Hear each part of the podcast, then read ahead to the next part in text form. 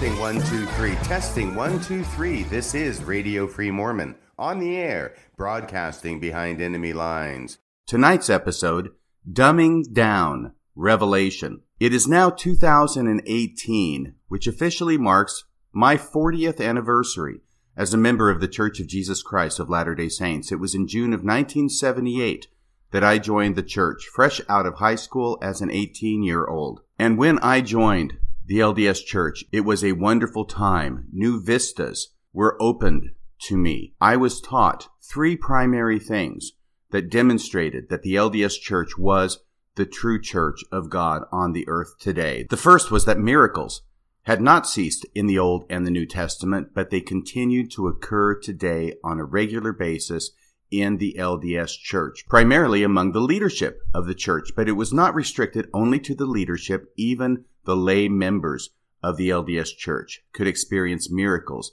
in their lives, just as miracles had been performed amongst the early followers of Jesus Christ in the New Testament. The second thing I was taught was that the LDS church held the priesthood power of God and that by virtue of that priesthood power, healings could be performed today, just as they had been performed in the New Testament. And finally, I was taught that revelation had not ceased with the Bible, but that God continued to speak to his authorized servants today, and that those authorized servants were found in, exclusively found in, I might add, the LDS Church. The leaders of the church, especially the prophet and president of the church, received regular revelation directly from God Himself. It was generally understood by me and other members of the church that the apostles met regularly with Jesus Christ on the fourth floor of the temple during their weekly meetings. Maybe not every week Jesus showed up, but very frequently. And in fact, being an apostle meant having a personal visitation by Jesus Christ so that they could bear their apostolic witness of Jesus Christ to the world. But this revelation was not the sole provenance of leaders of the church, even the members of the church, even down to the investigators of the church and the newly baptized, which is the position that I was in in June of 1978, could receive revelation directly from God, personal revelation. These were amazing teachings that I was receiving, and I believed them. And perhaps largely because I believed what I was being taught, I had a number of remarkable spiritual experiences between the time I was baptized in June of 78 for the next year and a half till I went on my mission in November of 1979. And even after I went on my mission, I had at least one extraordinary spiritual experience. So not only did I believe these in theory, I actually experienced them in what to me was my reality and continues to be to this day my reality. But what I have witnessed in the last 40 years is a continual dumbing down of miracles by the LDS Church, a continuing dumbing down of priesthood blessings by the LDS Church, and a continuing dumbing down of the apostolic witness of Jesus Christ. And I have talked about the dumbing down of those different categories of things in prior podcasts. For instance, the LDS Church has dumbed down miracles to the point where stories are told in general conference about a pre med college student finding a quarter on the road while bicycling home so that he could buy some chicken. This now qualifies as a miracle in the LDS Church, sufficiently miraculous to be recounted in General Conference. Bill Reel and I, in April of 2017, did a review of the April 2017 General Conference in which two miracle stories were told, one involving missionaries in Japan being saved from an earthquake by the inspiration of the mission president we took that apart and found out that actually that was not a miracle story at all when closely examined. We also looked at a second miracle story told in the same conference about pictures hung on the wall of an LDS chapel being saved from a burning building in Southern California by the intervention of God on non-members. When we looked at that, we also found that that miracle story evaporated. And finally, of course, there is the miracle story that was told just last summer by Elder Holland to a group of new mission presidents regarding a member of the church who joined the Hells Angels Club, traveled across the country, and then was miraculously contacted and converted by his younger brother whom he had never met before. I did an episode on this story as well after Elder Holland came out one month after telling the story and had to retract the story because he had been contacted by members of the family to tell him that all the miraculous aspects of that story simply did not happen. So this is how the LDS Church has dumbed down miracles. The LDS Church has dumbed down priesthood blessings. I have devoted one episode to that, specifically regarding Elder Bednar's talk about having faith not to be healed. The stories we hear over and over and over again in conference are about people receiving priesthood blessings and not being healed, but rather dying. It has gotten so bad that Elder Bednar gave a talk in which he suggests that having faith not to be healed is actually greater than having faith to be healed. As far as the apostolic witness of Jesus Christ, that too has been dumbed down. You will recall that in the Boise rescue, where Elder Oaks appeared, along with Elder Turley from the Church Historians Department, he made it clear that the apostolic witness of Jesus Christ is not, repeat not that they have seen Jesus, but rather that they are simply a witness of his name, his plan, and his priesthood. That's it. And now, to complete this scenario, the LDS Church has also dumbed down revelation. I think it is quite clear that the current leadership of the church does not receive revelation. I have touched on that in prior podcasts. What I want to focus on tonight is how the LDS Church has dumbed down personal revelation. Out of one side of their mouth, LDS leaders say that all members of the church are permitted and indeed encouraged to receive personal revelation for themselves from the Holy Ghost, which Moroni chapter 10 tells us will bear witness of the truth of all things. But out of the other side of its mouth, the LDS church has dumbed down the concept of personal revelation to the point where it is virtually meaningless. Now here I want to return to the face-to-face presentation with Elder Ballard and Elder Oaks from November 19th of 2017 because in their answers to three different questions they set forth what is really the current position of the LDS Church on the subject of personal revelation. And this begins with the very first question that is asked. That question is, how do I come to know and truly believe for myself? This question is from a young single adult who wants to know how it is that he or she gains a personal testimony of the truth of the church. And here is that question as it was asked at the face to face presentation. Play the tape. Uh, our first question is about gaining and keeping a testimony. Um, a young adult from Utah asks, How do I truly come to know and believe for myself the things that I have been taught? Uh, I pray for answers and a confirmation of the Spirit, but my answers don't seem to come. Now, this is a very good question, and it goes to the heart of Mormonism, which encourages investigators to read the Book of Mormon, to ponder its message, and to pray for themselves to find out whether it is true, with the promise given that if they do so with sincerity of heart, the Holy Ghost will bear witness to them that the Book of Mormon is true. But what Elder Ballard says in response is startling. What Elder Ballard wants to make sure his audience understands up front is that in response to their prayers, they are not going to hear voices and they are not going to have visions. Here's what he says. And then in those quiet moments, you, you don't hear voices and you're not going to have a vision. That's very unusual. I don't know about you, but the first thing that came into my mind when I heard Elder Ballard say that was that these are the words of a man who has never heard the voice of God and a man who has never had a vision from God. And yet he is one of the senior apostles of the Church of Jesus Christ of Latter day Saints. This is something that you would expect to hear only from somebody who had not received any visions. And I suppose this strikes me a little bit worse than it might otherwise, because one of the things that happened to me during the year and a half between the time I was baptized and the time I went on my mission is that I did experience a vision. Now, I'm not going to go into detail about what that vision consisted of at this time, but I may do so in a future episode if there is any interest. But because I had that experience when I was a new member of the church, it struck me as very odd that a senior member of the Quorum of the Twelve Apostles, which is what Elder Ballard is, would be saying that we should not be expecting to have any visions. Actually, he says, you're not going to have any visions, that those are very rare. Well, why is it that he's telling me this when I experienced one when I was a new member? In addition to this visionary experience that I'm talking about, I had also what could be considered a visionary experience as I prayed my way through the Book of Mormon. And let me just take a minute here, if I might, to describe this experience to you. Here is how I gained my testimony of the Book of Mormon. I took the missionary discussions back in May and June of 1978.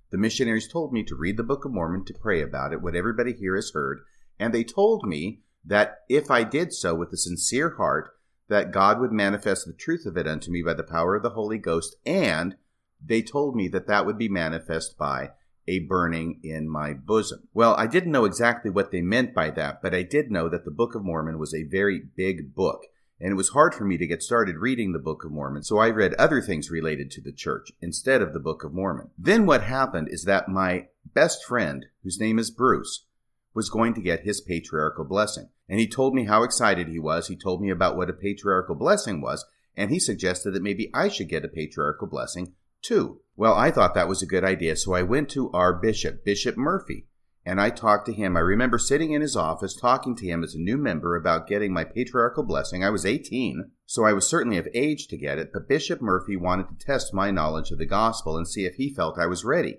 to get my patriarchal blessing. I remember the first question he asked me, as sort of a pop quiz, was if I could name the four standard works of the church. Well, I thought this was an easy one. I started right off the Old Testament, the New Testament, the Book of Mormon, and I started realizing that I was going to come up with five instead of four, because of course the Bible is one standard work together, but I had split it up into the Old Testament and the New Testament. So I started hesitating, and Bishop Murphy smiled at me, and then he asked me if I had read the Book of Mormon, and I said I had not. And he said, I tell you what, you read the Book of Mormon and come back to me, and then we'll talk about you getting a patriarchal blessing. So that was what I needed. I needed that carrot of having a patriarchal blessing to get me really, really interested in reading the Book of Mormon. I had graduated from high school, I was working during the day, and what I did was I set up a time in the evening when I would come home, I would have dinner, I would go into my room, and I would read the Book of Mormon for a couple of hours every night. And that was my plan that I was going to do until I finished the Book of Mormon. Now, I'm not a fast reader, and it took me a couple of months in order to complete this, but I managed to accomplish it. And this is what I did I would start out by getting down on my knees and praying to God to let me know by the power of the Holy Ghost if the Book of Mormon was true.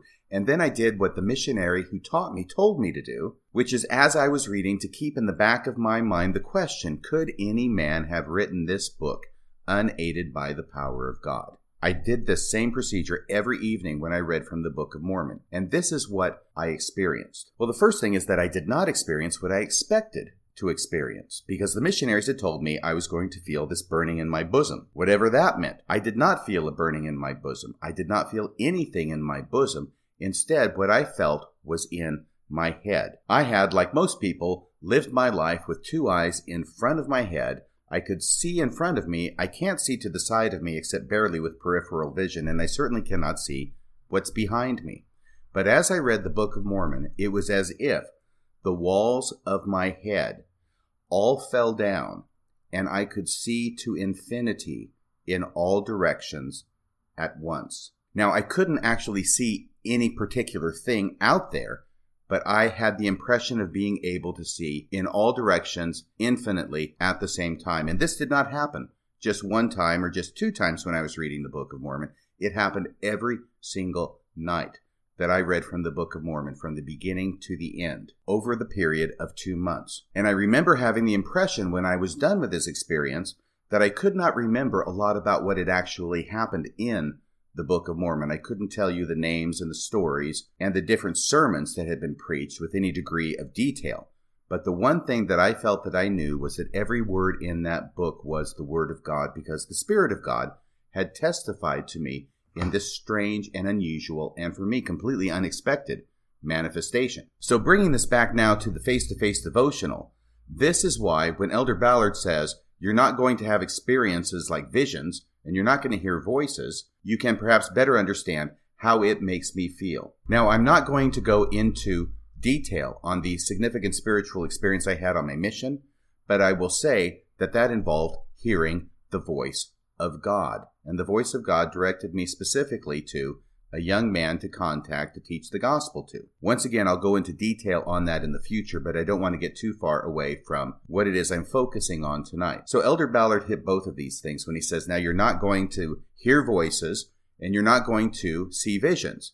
Those things are very rare. And not only that, as I reflected on it further, when Elder Ballard says you are not going to hear voices or have visions, what is he doing to faith? Is he increasing faith in the members that they will hear voices? or that they will see visions? Or is he undermining faith? And by sending this message, is he making it less likely that members of the church will see visions or hear voices. I can virtually guarantee you that if I had joined the church and if I had perceived the church's teaching that I was not going to hear any voices, that I was not going to see any visions, that I was not going to receive any significant personal revelation, I would not have received any significant personal revelation. But because it seems apparent that Elder Ballard has not received these types of personal revelation, he does not expect others to be able to receive them. And when he tells others they are not going to receive them, why would they seek them or expect them? And if they do not seek them or expect them, odds are they are not going to receive them. Here I want to read to you a passage from the book It by Stephen King. I read this book back when it came out in 1986, and recently a new movie was made of the book, which I went to see at the theater. I thought they did a pretty good job, but this led me to go ahead and buy a paperback version and reread this book, which I'm currently in. It's 1,200 pages long. I'm up to page 900 now. It's taken me several weeks to get there. Once again, I'm still not a very fast reader, but I came across a passage which really struck me in this regard. And I read it a couple of nights ago when I was in the process of preparing the material for this podcast. And I want to read it to you. You can find this on page 908. And what's going on at this part of the book is that this is being written by one of the characters. His name is Mike. If you saw the movie, He's the black kid in the movie. He's one of the seven who are in the Losers Club. Part of the book is back when they were kids in 1958, and the other part of the book is now that they're grown up. It's 27 years later. It's 1985 in the book. And Mike is the guy who never left the little town of Derry. He stays in Derry. He becomes a librarian he does a lot of research on the city of Derry and finds out a lot of disturbing things that happen every 27 years or so. And what's going on in the book at this point is that the murders of little children are beginning to happen again, which lets him know that it, this evil presence that lurks under the city of Derry, is coming around again and he's going to have to contact his six other friends who almost killed it 27 years before in 1958 that they need to come back because they all made a promise back in 1958 that if this it creature ever came back, that they would all come back and try and finish the job. Okay, now having said all of that, here's the passage, and hopefully it will make some sense now that I've given you that background. So, this is what Mike is writing about that these murders are starting, and that now he needs to reach out and contact the other six friends of his that they need to come back. Here's what he writes it's sort of a personal journal here. He writes, Yes, I think that's the secret here. And if I make the calls, when he's talking about calling the other six friends, and if I make the calls, how much will they remember? How much will they believe? Enough to end this horror once and for all, or only enough to get them killed? This is why he's delaying calling them, because he doesn't want to bring them back if it's just going to get them killed. And yet, they made this promise, and yet kids are starting to get killed in strange and gruesome ways. And it's looking more and more like he's going to have to make this call because definitely it is back in town. He goes on, they are being called. I know that much. Each murder in this news cycle has been a call. We almost killed it twice, and in the end, we drove it deep in its warren of tunnels and stinking rooms under the city. But I think it knows another secret. Although it may be immortal, or almost so, we are not. It had only to wait until the act of faith. See, faith is going to come in here now. And faith is going to play into what it is that Mike is realizing about it and about their ability to kill it, and how their ability to kill it when they were kids was probably greater than their ability to kill it now. Why? Because now they've grown up, now they've lost the ability to have the faith that they could kill it. It had only to wait until the act of faith, which made us potential monster killers, as well as sources of power, had become impossible. So it only had to wait until the act of faith became impossible. 27 years, he writes perhaps a period of sleep for it, as short and refreshing as an afternoon nap would be for us. And when it awakes, it is the same, but a third of our lives has gone by. And here's the money quote Our perspectives have narrowed because now they're grown up. Our perspectives have narrowed. Our faith in the magic, which makes magic possible, has worn off like the shine on a new pair of shoes after a hard day's walking. Let me repeat that last part. Our faith in the magic, which makes magic possible, has worn off like the shine on a new pair of shoes after a hard day's walking. So that's the end of the quote from It, page 908. And I bring it up here because it's the faith in the magic that makes the magic possible. And I think that that is one of the truths that Stephen King sought to capture in his novel. And it goes on and on and on, believe me. But this is something that was important to him. And I think that's so because he refers to it in his dedication to the book. Here's what he says in the dedication to the book. Now, he dedicates this book to his children who are young at the time. And this is what he says Kids, fiction is the truth inside the lie. And the truth of this fiction is simple enough the magic exists. I'm going to read that once again because when I was reading it this second time, the first thing I read was the dedication. And when I read the dedication, it resonated with me. And one of the reasons it resonated with me is because it so perfectly described why it is that I have come to the point in my life where I can consider the Book of Mormon to be scripture without considering it to be historical. I can consider the Book of Mormon to be true without considering it to have actually happened in real time and space with real characters playing out real events in real history. And that's one of the things that's so wonderful about this quote is it recognizes that truth can be told inside of a lie. Once again the quote, kids, fiction is the truth inside the lie. And the truth of this fiction is simple enough. The magic exists. In a future podcast, I'm going to talk in more detail about why it is that I can consider the Book of Mormon to be scripture and true without believing that it is real or that it really happened. But for now, I want to go back to my subject relating to the dumbing down of personal revelation. Once again, Elder Ballard tells his audience they're not going to hear voices, they're not going to see visions. And here I think it's helpful to contrast this not just with my experience, because that's just me, but rather with Joseph Smith's experience. I've studied Joseph Smith to some extent. I've read all of his writings. I've read all of the words that have been captured by his scribes and others who took notes when he was speaking. And the thing that strikes me is that Joseph Smith never told his followers that they would not hear voices. He never told his followers that they would not see visions. Instead, what he said was, I advise all to go on to perfection and search deeper and deeper into the mysteries of godliness. That's from Teachings of the Prophet Joseph Smith, page 364. In the Book of Mormon that he produced, 1 Nephi chapter 10, verse 19, it says this For he that diligently seeketh shall find, and the mysteries of God shall be unfolded unto them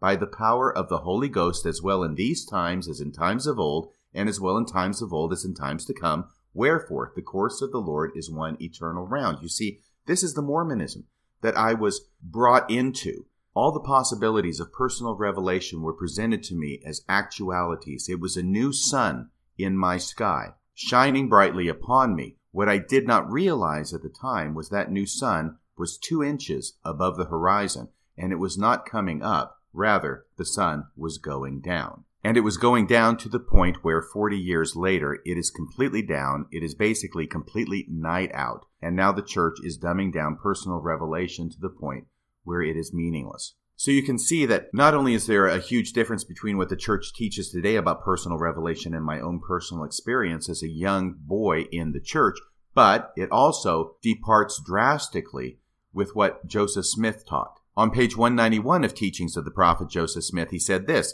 The best way to obtain truth and wisdom is not to ask it from books, but to go to God in prayer and obtain divine teaching. On page 296, he said this It is my meditation all the day, and more than my meat and drink, to know how I shall make the saints of God comprehend the visions that roll like an overflowing surge before my mind. Doctrine and Covenants, section 121, verse 26 says this The things of God are of deep import, and time and experience and careful and ponderous and solemn thoughts can only find them out. Thy mind, O man, if thou wilt lead a soul unto salvation, must stretch as high as the utmost heavens, and search into and contemplate the darkest abyss and the broad expanse of eternity. Thou must commune with God. And how interesting as I read this verse right now, it comes to me that not only is Joseph Smith teaching this is the way things are with personal revelation for all of his members in the original church and contrasting that with the dumbing down of revelation in the modern church, Joseph Smith actually says in this quote that unless you do this, you cannot lead a soul unto salvation.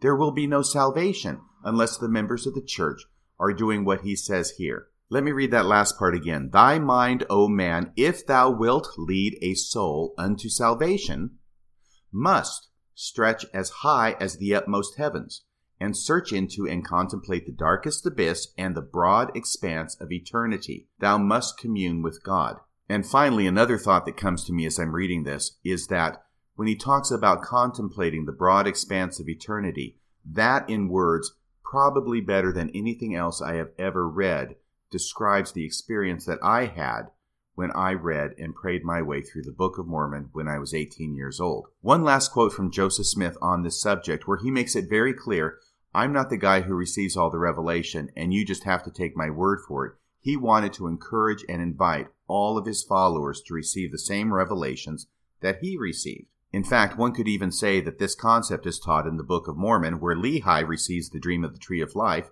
and Nephi, his son, goes forward and he doesn't have to take Lehi's word for it. Instead, Nephi prays to God, and Nephi receives his vision of the tree of life. He sees the same thing that his father saw. But going back to Joseph Smith, this is what he said June 27, 1839. You can find this in the History of the Church, Volume 3, page 380. Here is the quote God hath not revealed anything to Joseph. Here he's speaking of himself in the third person.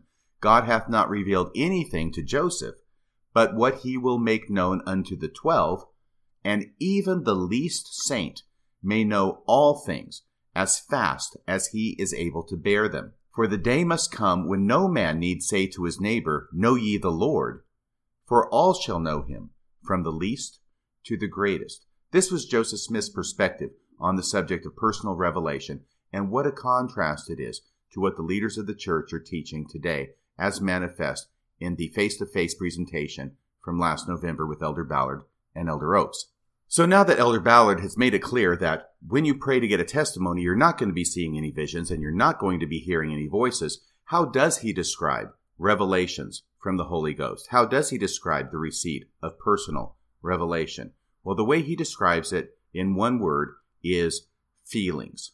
What he says is this things you feel in your heart is how God answers prayers. Here is his answer in his own words play the tape. But really, the things you feel within your heart uh, are the way Heavenly Father ultimately answers answers prayers. So now that Elder Ballard has dumbed down revelation to simply your own feelings, question number three comes up, and it is the question that we could see coming a mile away. And it is a question that we hear over and over in the church. And in fact, this is what the apostles say. They hear this question all the time. Question number three is How can I differentiate between the Holy Ghost and my own feelings? Okay, so her question was How can I differentiate between the Holy Ghost and my own thoughts and feelings?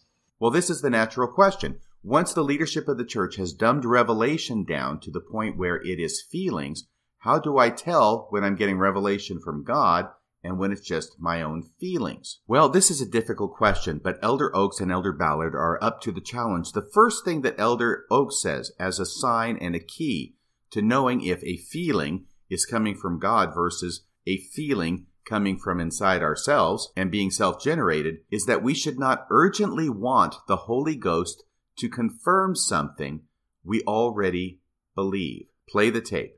This is a question we wrestle with all of our life it's well to remember that uh, uh, the scriptures teach us that inspiration comes in the still small voice. It doesn't come in the urgent impulses of doing what we want to do and reaching out in bias for a confirmation to our, our personal opinion.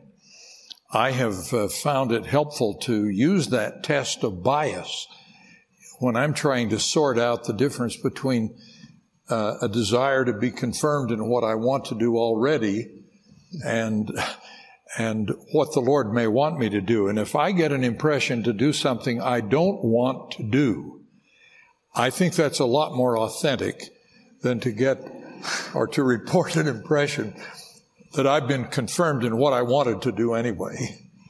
Now, I think I get what Elder Oaks is saying. He's saying that if a prompting is something different than what we already believe, or it's different than what we already want to do, then it's less likely to be our own personal feeling and more likely to be from God because our own personal feeling would be to believe what we already believe, and our own personal feeling would be more likely to do what we already want to do. Therefore, if we get a prompting to do something different, that's more likely to be from God. I think I understand what he's saying.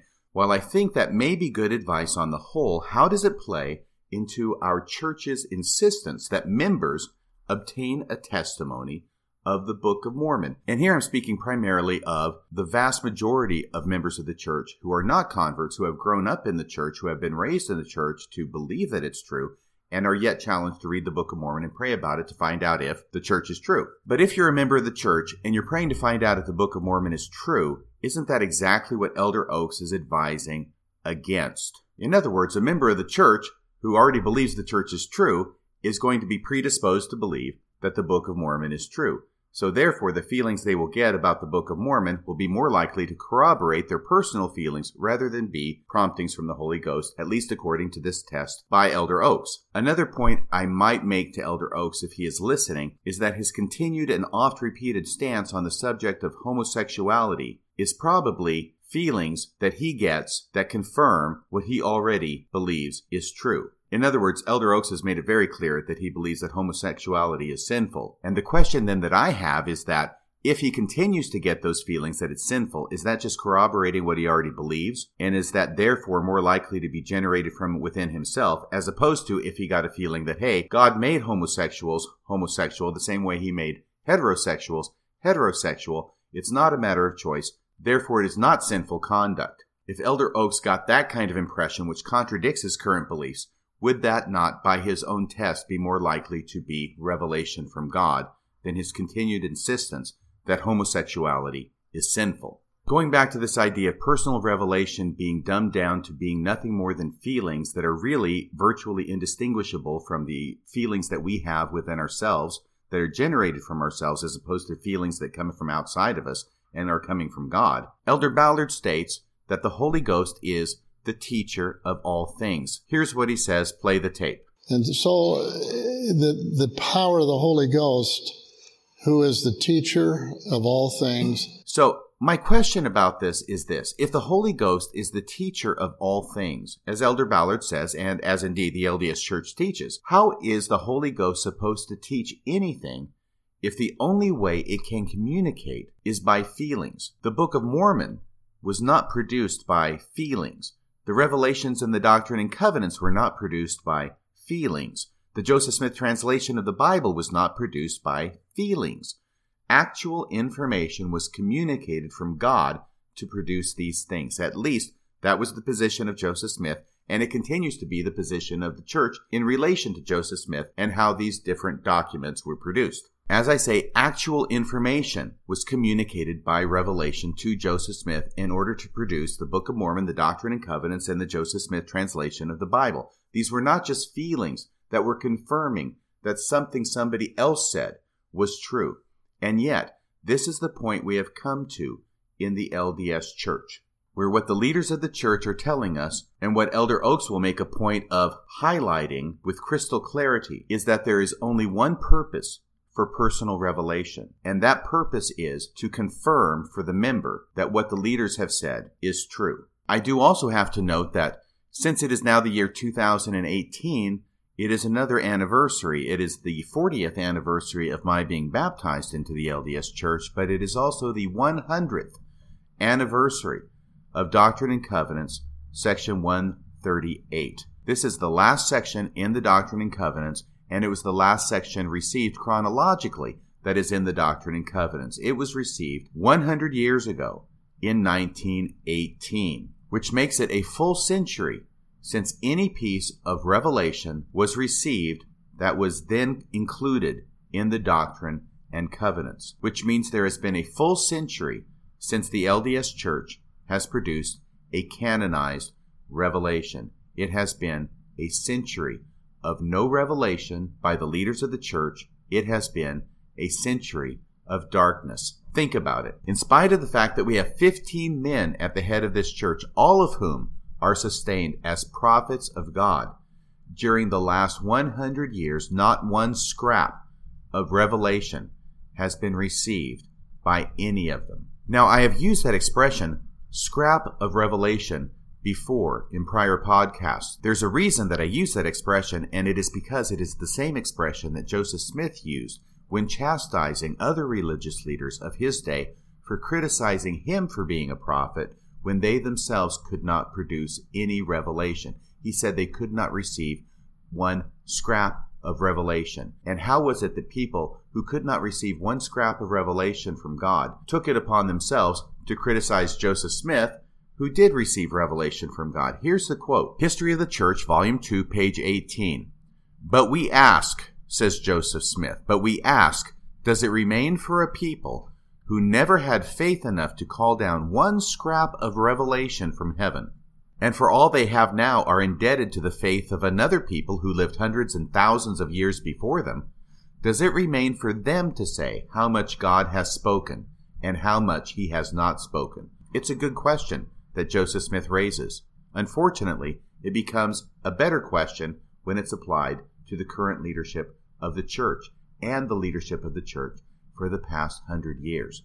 Joseph Smith is not only asking that question of the other religious leaders of the day, he ends up asking that question to the current leadership of the church that Joseph Smith himself founded. Now we get to Elder Oaks, when he gives us another key as to how we can know whether our feelings are coming from God or from within ourselves. He says that if you get an impression that is contrary to the leaders of the church, it cannot be from the Holy Ghost. Play the tape. Sure, and building on that, uh, if we get an impression contrary to the scriptures, to the commandments of God, to the teachings of his leaders, then we know that it can't be coming from from the Holy Ghost. Now, I was shocked to hear Elder Oaks say this. I know that it has been the teaching of the church that I have encountered in different classes and in different church meetings, but here is Elder Oaks actually saying it. So, in synopsis, the message from our current church leaders is that we should not expect to receive revelation above and beyond our feelings, but those feelings may not contradict church leaders, or else it is coming from the wrong source. What church leaders have done by this method is placed a king's X on revelation. They are the only ones who can receive revelation. The only revelation that members can receive is confirmatory revelation, that what they are saying is true. In contrast to what the current leaders are teaching, is that the only revelation we can receive confirms that what they are teaching us is true. Brigham Young had a different comment to make. It's a rather famous quote it's important to bring it up now. It can be found in Discourses of Brigham Young, page 135. Here's what Brigham Young said He did not say that we have to take the leader's word for it, and the only revelation we can receive is to confirm that what church leaders said is true. He said something quite different. Here's what Brigham Young said I am more afraid that this people have so much confidence in their leaders that they will not inquire for themselves of God whether they, the leaders, are led by Him God. I am fearful they settle down in a state of blind self security. Let every man and woman know by the whispering of the Spirit of God to themselves whether their leaders are walking in the path the Lord dictates or not. So, if Brigham Young had been on the stage with Elder Oaks during this young single adult face to face devotional, I think that the conversation might have been a little bit more animated and more interesting than it ended up being with Elder Ballard. In this way, confirmation bias has been established as a gospel principle for knowing the truth. If your bias that the church is true and the leaders are prophets is confirmed, then you know that revelation is coming from God. Amazingly, this is coming from the same man who just gave as a principle that if you're receiving a revelation that confirms what you already believe, then it is less likely to be from God than if it contradicts what you already believe. But consistency has never been Elder Oaks' hallmark. In fact, what Elder Oaks says here seems to be in contradiction to what he said back in General Conference in 2006. There he said that it is the apostles' job to teach the rules, but it is up to the members if they want to have exceptions to those rules. Here is what he said there. Quote, as a general authority, this is Elder Oaks from 2006, as a general authority, I have the responsibility to preach general principles. When I do, I don't try to define all the exceptions. There are exceptions to some rules. Mark that. There are exceptions to some rules. For example, we believe the commandment is not violated by killing pursuant to a lawful order in an armed conflict. But don't ask me to give an opinion on your exception. I only teach the general rules. Whether an exception applies to you is your responsibility. You must work that out individually between you and the Lord. End of quote. So when Elder Oak said this back in 2006, it got some attention because it sounded like he was being kind of open minded here. That he's recognizing there are exceptions to rules, and he's just teaching the rule, but other people may have exceptions, and they may have valid exceptions, and they may be able to receive personal revelation about those exceptions because he says you must work that out individually between you and the Lord. That was 2006. But in 2017, Elder Oaks tells a story to illustrate his point in which he appears to reverse himself and say, no, you don't get to work out exceptions to the rules. We teach the rules and you follow the rules and there are no exceptions and you don't get to work it out with the Lord. Otherwise, your revelation that you got in working out the exception with the Lord is coming from the wrong source. Play the tape. I had an experience once with uh, some members who sought my counsel uh, in this circumstance. They said, Our parents have told us that they've gotten a revelation that they don't need to pay tithing and they don't need to attend church anymore. What do you think of that? And I said, Well, I don't question your parents' revelation, but they got it from the wrong source. so these positions by Elder Oaks seem to be contradictory. Back in 2006, he seems to be saying, We teach the rules, but if you want an exception and you work it out with God, then that's fine.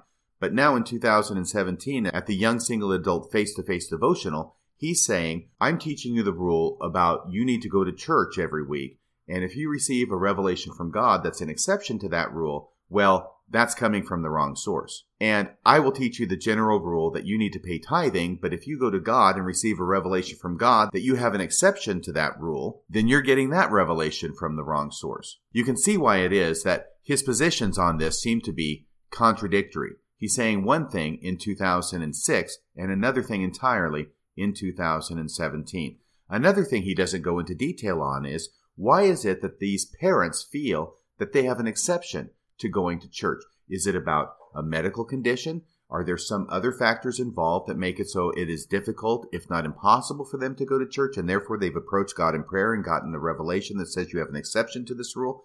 No, it doesn't make any difference as far as his story goes. You go to church, that's the rule, no exceptions. If you think you got a revelation saying you don't have to, from the wrong source, not from God, King's X.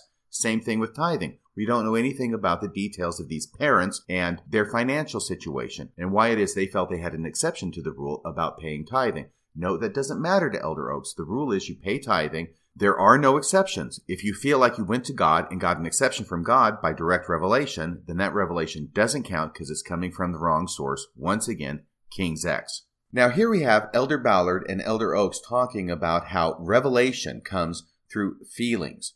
Joseph Smith, on the other hand, if we examine his statements and his words, never talked about how to try and distinguish feelings that come from God versus feelings that come from yourself.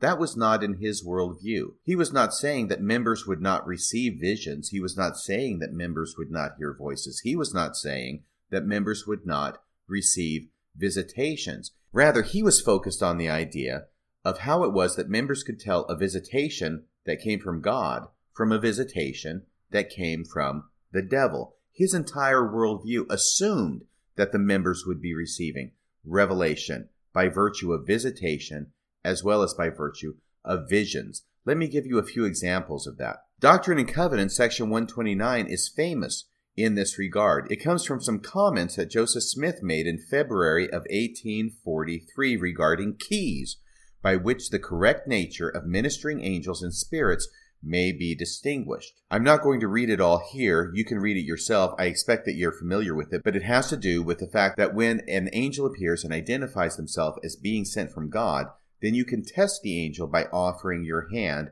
and whether the angel will take your hand or not take your hand or whether you feel anything when the angel shakes your hand. You can tell whether this is a true angel sent from God, whether it's a spirit or whether it is an evil spirit sent by the devil. In another place, Joseph Smith said that an angel of God does not have wings. We know this in the LDS Church. We even have famous pictures by famous artists being changed in order to take wings off angels for publication in the Ensign. But this is where it comes from. It comes from a statement by Joseph Smith in order to be able to distinguish true angels from false angels.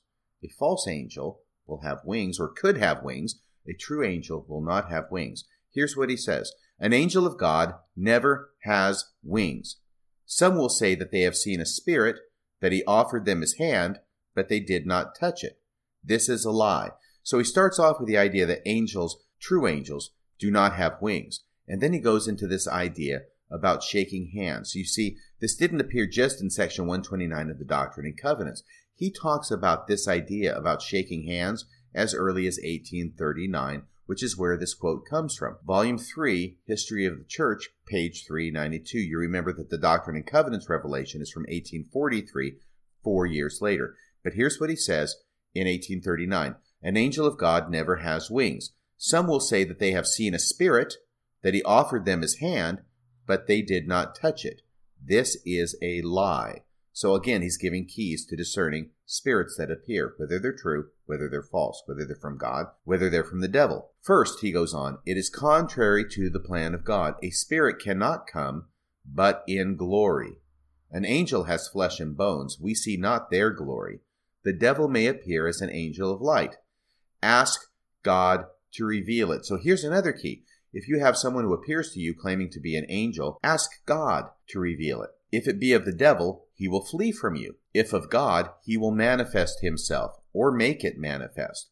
We may come to Jesus and ask him. He will know all about it. So here in 1839, Joseph Smith is giving multiple keys to how to discern beings that come representing themselves from God. In other words, angels appearing and saying they're from God. How do we know if it's from God? Well, do they have wings? Did they offer their hand? Did they come in glory? And if we're confused, we can ask God to reveal it. This whole worldview of Joseph Smith presumes the fact that members are going to be having angels appearing to them from time to time. He did not say in response to the question about how do I get a testimony, well, you're not going to see visions and you're not going to hear voices like Elder Ballard did in 2017. Another key that Joseph Smith gave in a different place was that an angel will not have sandy colored hair. Here's what he said in April of 1842. This can be found in the History of the Church, Volume 4, page 581.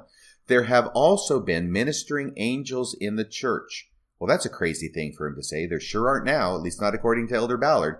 He said there have also been ministering angels in the church, which were of Satan, appearing as an angel of light. A sister in the state of New York had a vision, who said it was told her that if she would go to a certain place in the woods, an angel would appear to her. She went at the appointed time and saw a glorious personage descending, arrayed in white, with sandy colored hair. He commenced and told her to fear God, and said that her husband was called to do great things, but that he must not go more than 100 miles from home, or he would not return. Whereas God had called him to go to the ends of the earth. In other words, Joseph Smith is saying that he received the revelation, and that this man, her husband, should go more than a 100 miles away from home, go to the ends of the earth. And Joseph Smith continues, he has since been more than 1,000 miles from home and is yet alive. Many true things were spoken by this personage, and many things that were false. How, it may be asked, was this known to be a bad angel? That's his expression, a bad angel. And he answers, By the color of his hair. That is one of the signs that he can be known by.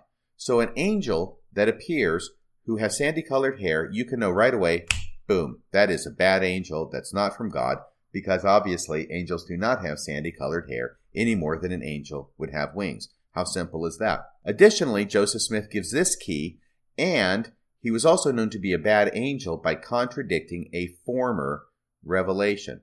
So not only do angels not have sandy colored hair, they don't contradict former revelations. Once again, this was part of the entire worldview that Joseph Smith was immersed in, giving all these keys to his followers to help them understand and know that among all the angels that are appearing to his followers, which are of God and which are not, and how they can tell the difference. Another thing that he said, another key that he gave, was how angels are dressed. Now, he doesn't go into specifics here. Once again, this is from 1843. This is History of the Church, Volume 5, pages 267 through 268. Joseph Smith says this A man came to me in Kirtland and told me he had seen an angel and described his dress. Now, Joseph Smith doesn't say exactly what the dress is, so we are left to guess, but what he does say is this I told him he had seen no angel and that there was no such dress in heaven. So apparently in heaven there's an honor code by which the angels must abide, and you can tell just by what an angel is wearing whether it is a true angel from God. Joseph Smith goes on and describes the man's reaction. He grew mad and went into the street and commanded fire to come down out of heaven to consume me. I laughed at him and said, You are one of Baal's prophets. Your God does not hear you. Jump up and cut yourself. And he commanded fire from heaven to consume my house. Period. Which obviously did not happen, so this guy is a false prophet, giving a story about a false angel, which Joseph Smith could identify was a false angel, or no angel at all, because the guy got the angel's dress wrong. This angel was not following the honor code. Therefore, either he did not see an angel at all, or he saw an angel that was coming from someplace where they don't have an honor code. Another thing that Joseph Smith said about visions is that you could tell a true vision from God from a false vision by whether it communicated information, whether it communicated intelligence. Joseph Smith's position was that if any of his members received a vision where no intelligence was communicated, it was not of God. That the only visions that God gave were to communicate intelligence to the person who received the vision. And here's one of the places where he said this in Teachings of the Prophet Joseph Smith, pages 203 to 204. Quote, Others frequently possess a spirit that will cause them to lie down, and during its operation, animation is frequently entirely suspended. They consider it to be the power of God and a glorious manifestation from God. Then Joseph Smith asks, A manifestation of what? And here he gives another key. Is there any intelligence communicated? Are the curtains of heaven withdrawn, or the purposes of God developed? Have they seen and conversed with an angel, or have the glories of futurity burst upon their view? No, he says but their body has been inanimate, the operation of their spirit suspended. These are people who are members of the church who believe that they're being acted upon by the Spirit of God to make them insensate, which, you know, kind of sounds a lot like what happens in the Book of Mormon, where it is from God, but apparently when it's happening among the church in Joseph Smith's day, it's not from God. That's a little bit confusing, but that appears to be what he's saying. Okay, he says no, but their body has been inanimate the operation of their spirit suspended, and all the intelligence that can be obtained from them when they arise is a shout of glory, or hallelujah, or some incoherent expression. But they have had the power. So, this is one example where Joseph Smith says that a vision or a spiritual manifestation that does not communicate intelligence or information is not from God. And finally, under this heading, I want to talk briefly about the temple endowment because everybody who's been to the temple, and sometimes people who have not been to the temple, thanks to the internet, know that in the temple endowment, there are certain signs and tokens that are given to the people who attend the temple and who receive their endowment. It is part of the endowment session. Now, it is easy to think that the only reason for those signs and tokens is ultimately to pass by the angels who stand as sentinels and enter into the celestial kingdom. And apparently, that is one of the purposes of those signs and tokens, at least according to Brigham Young in his famous quote.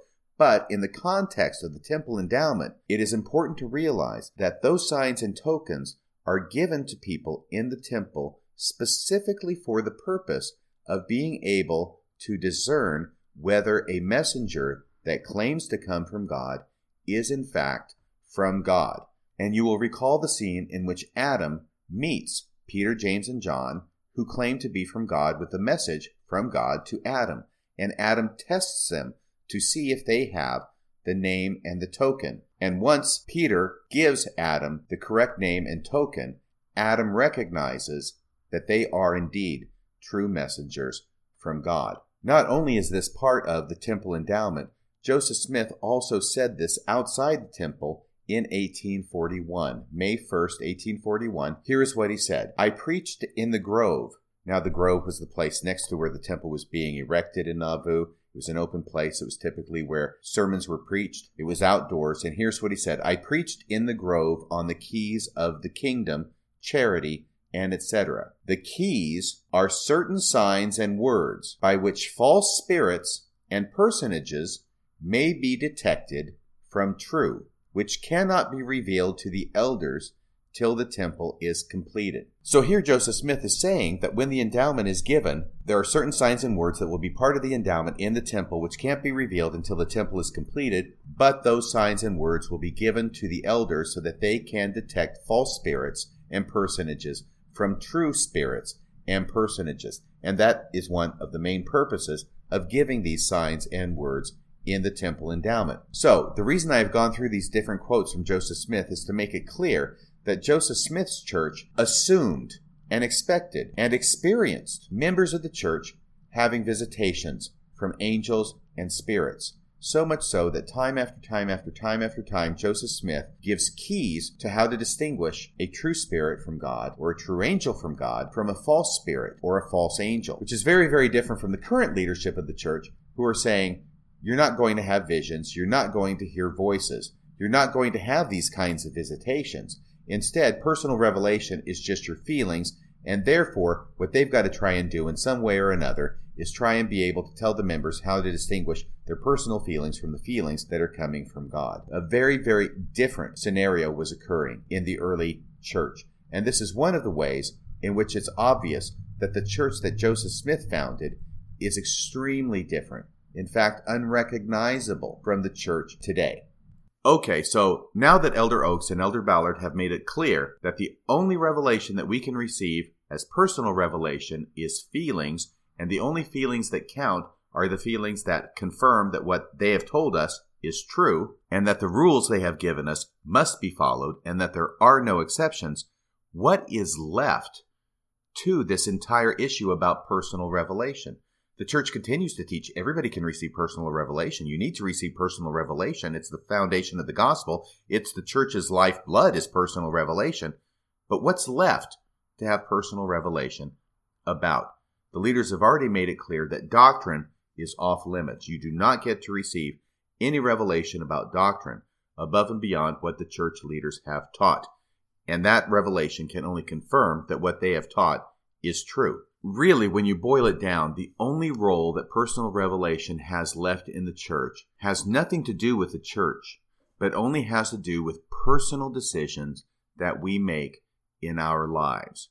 Now, we know it's not just for minor personal decisions. We've been told on occasion that we're not supposed to seek revelation about what color curtains we're going to hang in the house, or what kind of furniture, or what kind of carpeting, that these are not things that we should be troubling God about. So we know that those kind of personal decisions are too small to get personal revelation on. So the kinds of questions that we're even allowed to approach God about to get personal revelation are becoming smaller and smaller and smaller. Now, one of the obvious ones that we might think remains in this diminishing category is who we should marry. We should be able to go to God to get revelation, to confirm, to lead us, whatever, in our choice of a spouse. We already know that that pool is limited, that it's got to be somebody who's faithful, magnifies callings, can take us to the temple because that's where we need to get married, who believes all the things that the LDS church teaches. So that is a limited pool, but within that limited pool, we can get that revelation from God to confirm that that is the right person for us. But amazingly, Elder Ballard and Elder Oaks take revelation as to choosing who we're going to marry one of the few things that it might still apply to off the table later on in the presentation. What Elder Oaks does is he summarizes a message that had been given in a talk by Elder Bruce R. McConkie. And what Elder McConkie says is he did not use revelation to choose his wife. He just went with his gut instincts. In other words, he chose a wife the way pretty much everybody else chooses a wife. He didn't go to God, he didn't receive any confirmation. He simply chose a woman that he thought would make a good wife for him. Play the tape. How do you choose a wife? He continued. I've heard a lot of people from Brigham Young University and elsewhere say, I've got to get a feeling of inspiration. I've got to get some revelation. I've got to fast and pray and get the Lord to manifest to me whom I should marry. I might just say, I've heard that again and again and again, that same thing. Listen to what he said at that point. Well, maybe it'll be a little shock to you, but never in my life did I ever ask the Lord whom I ought to marry. Elder Oaks continues with his quote from Elder McConkie. Uh, it may be a, a great surprise to some of you that a highly respected apostle said he didn't wait around for the Lord to inspire to him who he ought to marry.